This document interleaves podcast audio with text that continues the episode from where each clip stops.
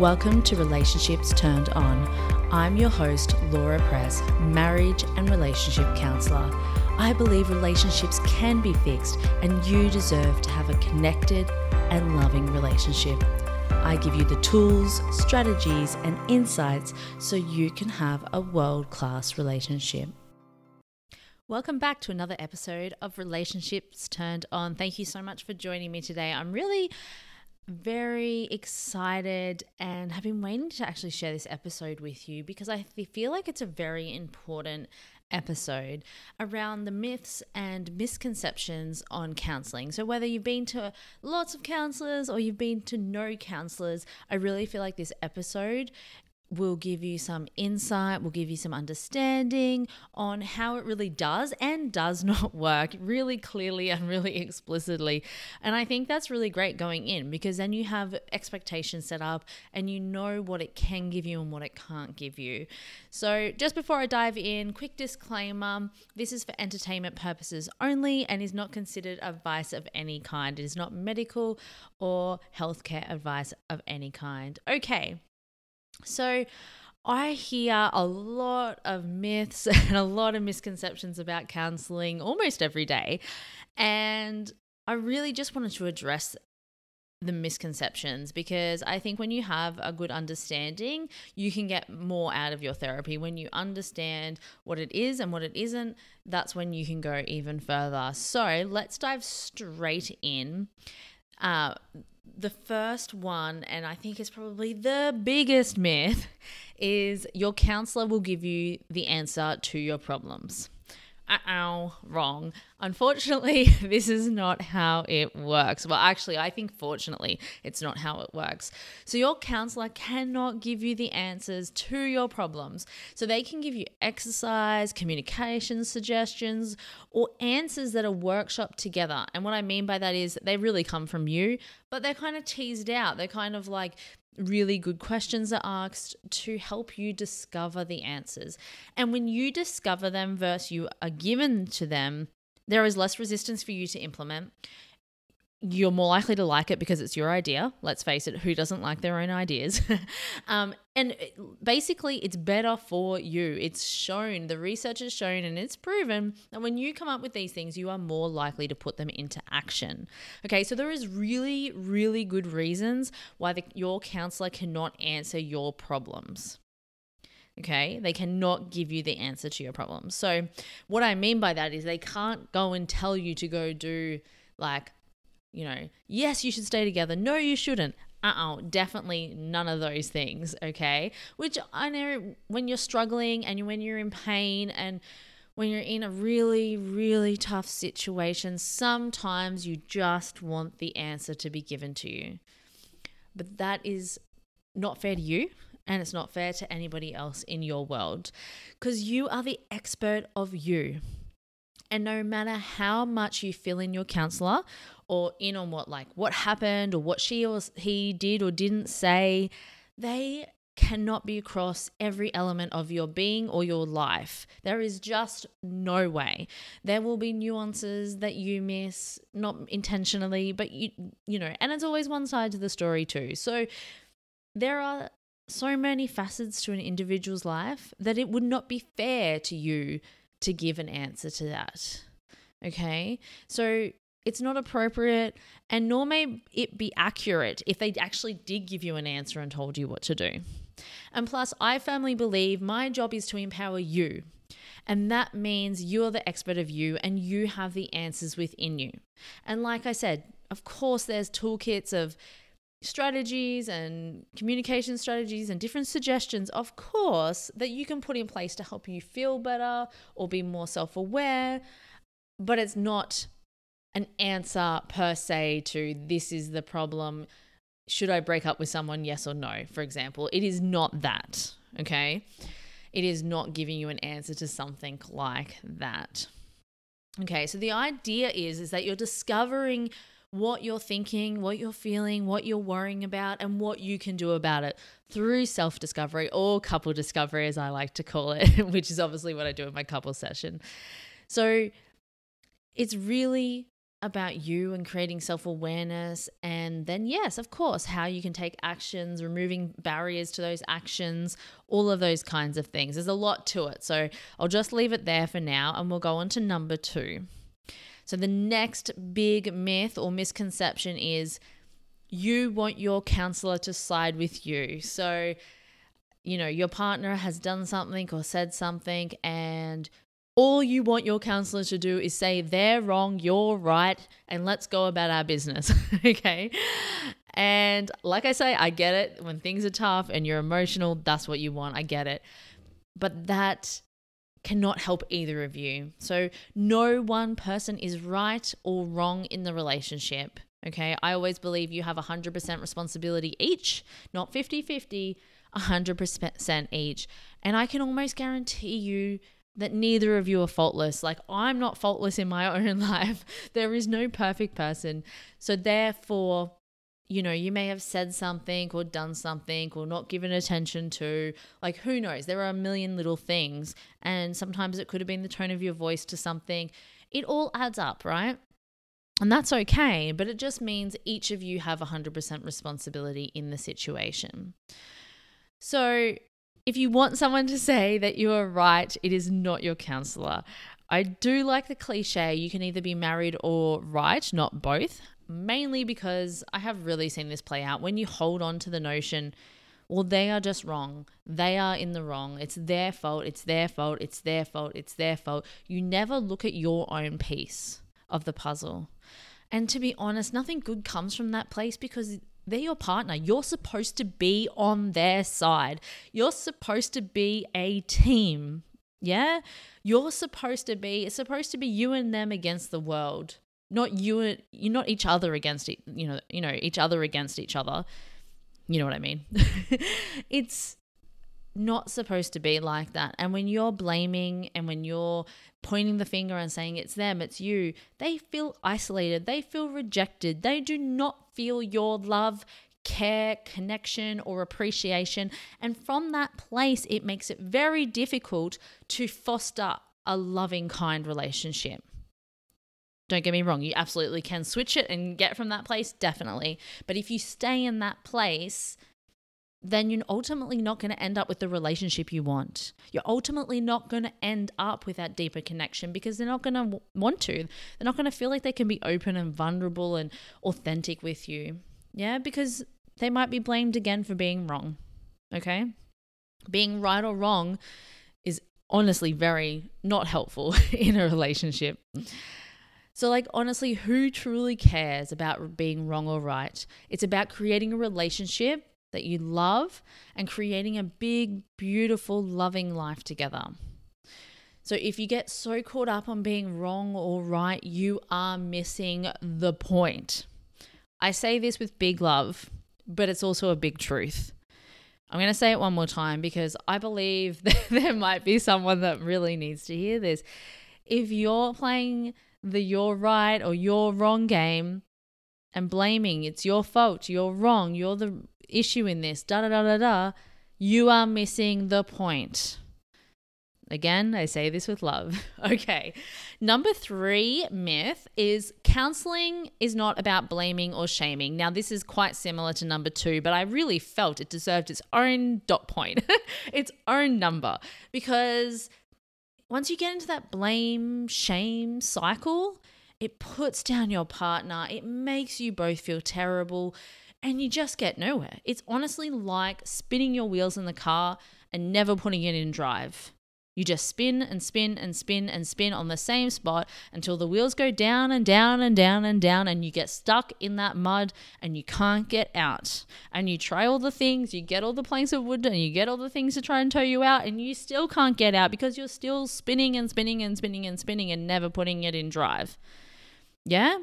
So important blaming somebody else. Like, in the end, what's it gonna matter? Think about your life when you're 65 years old and you spent that time blaming your partner or criticizing your partner or shaming your partner for what? For what? Yeah? For what intent? For what reason? Because you want them to change? I have to say that and again, a little bit cliche, but change starts with you.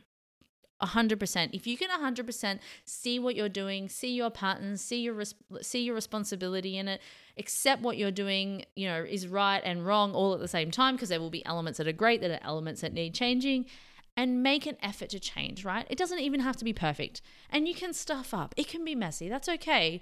But make a, a conscious effort to do so. You watch how the other person reacts. You watch them go, "Oh my goodness, they're really stepping up. They really want this relationship. I really mean something to them. I better look at what I'm doing. I better step up. Yeah, or they won't, okay? And I'm going to be super real with you. Or they won't. And then maybe that does mean, you know, it's not the right situation for you both. Who knows? But they either will or they won't. But it you taking that first step leads the way. So, waiting for the other person to lead the way is almost negligence, right? If you can see what you're doing and you know what you're doing. And what i mean by you know what you're doing you know you know that you're blaming you're shaming you're criticizing. If you know that and you can see that it's your responsibility to do something about that. Yeah? Even if you don't stay together.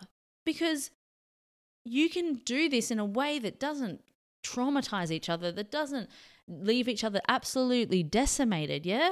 That's not the goal the goal is to create loving, connected relationships. And if your goal is to not stay together, then it is still to maybe lovingly part ways. And yes, you can do that with kindness. Yes, you can.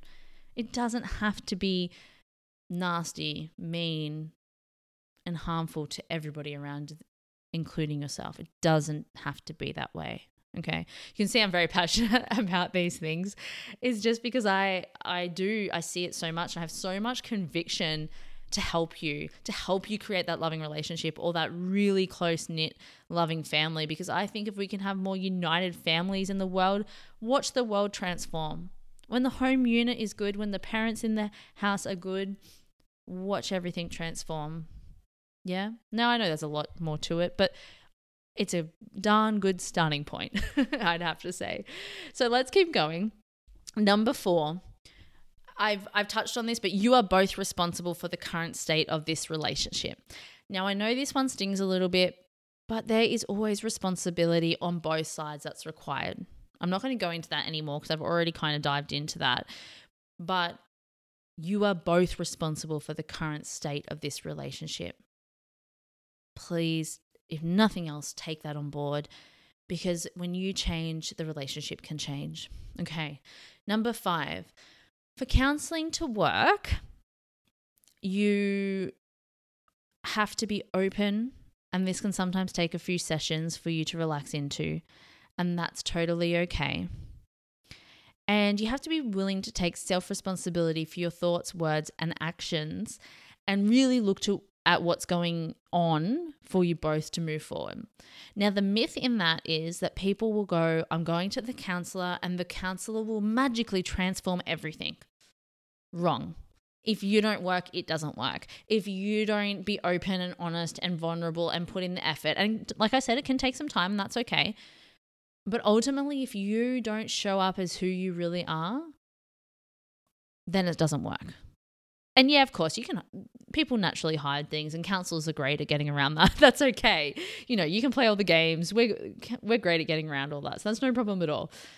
But, well, I mean, it's better if you don't. But if you don't really ready, if you're not really ready to give it your all, it can be more challenging for you, yeah, to get the results that you're after. So you the like I said, the misconception is that you don't have to do anything for it to work for counseling to work. You really, really, really, really do. Okay. Number six is counseling is just talking. So, this is the myth I hear a lot. It is so, so much more than talking. And I honestly sat down to write this point and I was like, I'd go on and on and on forever if I really wrote down all the things that counseling is. And don't don't worry, I haven't done that. I've given you a, uh, a brief synopsis, but it is more than even what I'm going to cover right now. Because there are so many intangibles and tangibles that come from counseling sessions and the time in between because that's integration time, right? That's time that these things and these thoughts settle in and get into practice as well. So, it is actually having that time set aside for you and your partner to look at yourselves, your lives, your ways of being, and to fully express in a proactive way what you're really thinking and feeling, which in our busy, busy lives is rare. It's really rare. And sometimes, let's face it, when things are so busy, it takes a fight sometimes to get to that truly real, authentic place. And who wants that? No one. So, the, so this is a much better way of doing it. And counseling can bring awareness to hidden parts of our being or our relationship. It can bring out our words, our thoughts, our feelings, our patterns, our triggers, our traumas. It can also arm you with tools and practices that you may never have thought of, or you have thought of, but never really knew how or why to put them into action. So ultimately, it can cha- create massive, massive change if you're ready. Yeah, it can make huge change. Number seven is if I just go to counseling on my own, it will create no change in my relationship. This is not true. if you show up as a different version of yourself, or you take more responsibility for yourself, or you bring awareness to what you're doing in the relationship, what you are or are not doing, it can shift and change your relationship for sure, without question. Number eight is if I just turn up to counseling, and I think this is a little bit of you know reiteration, but that's okay. If you you turn up to counseling but you do nothing to action any of it, is it still worth it? Or I've heard it's not worth it because I just go there and I talk and that's it. That's not what it is. So, like, it's a yes and a no to this. So, yes, it is talking. And like I said before, it's all the other things that I mentioned. But it is worth it if you get clarity, if you feel better, if you dismantle a limiting belief, but you do get most out of it when you do put in place the small actions outside of the session. This creates a lot of change and gives you massive momentum towards more change. Okay? So there is value in both, and my sessions are always, always geared to both. There will always be suggestions that you can add to your toolbox of success so then when life throws you any challenges you've got the the tools and the strategies ready to go along with yes the talking the understanding the unpacking the feelings all the things right but in a really productive way so, look, ultimately, the aim is always to help people in every single way I can. However, there is an element of professional standards and ethics that must be upheld, upheld which means opinions are not sh- uh, are not openly shared. It means I do what's in the best interest of for both of you, for both of the couple, and they both get told the same. Yeah? It's what's in the best interest for you both. So the couples sometimes will often get this, you know, if it's an individual session, they'll get the same set of actions afterwards. Okay? So do you hold any misconceptions or myths about counseling? Did you hold any of the ones that we spoke about I spoke about just then or do you have other ones if you do I'd love for you to email me you can email me at laura at laurapresscounselling.com.au. I'd love to hear about any myths or misconceptions that you might hold, or maybe even a belief, a thought, or a feeling you have around counseling. Because there's something else, just to finish this off, I'd like to say is that every counselor works really, really, really differently. Yeah.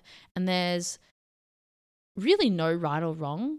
It's just what they have seen that works well for them, works well for their clients. And, you know, everyone's professionally growing and developing all of the time. I am. I constantly am learning, constantly am working to upgrade myself and my practices to ensure they are cutting edge for every session and every person. Okay. So thank you so much to, for listening to this episode today. I'm really glad you've made it all the way to the end with me. If you found value in this, I would love for you to share it with someone or subscribe or leave me a comment. It means the world to me. Again, thank you so much for listening.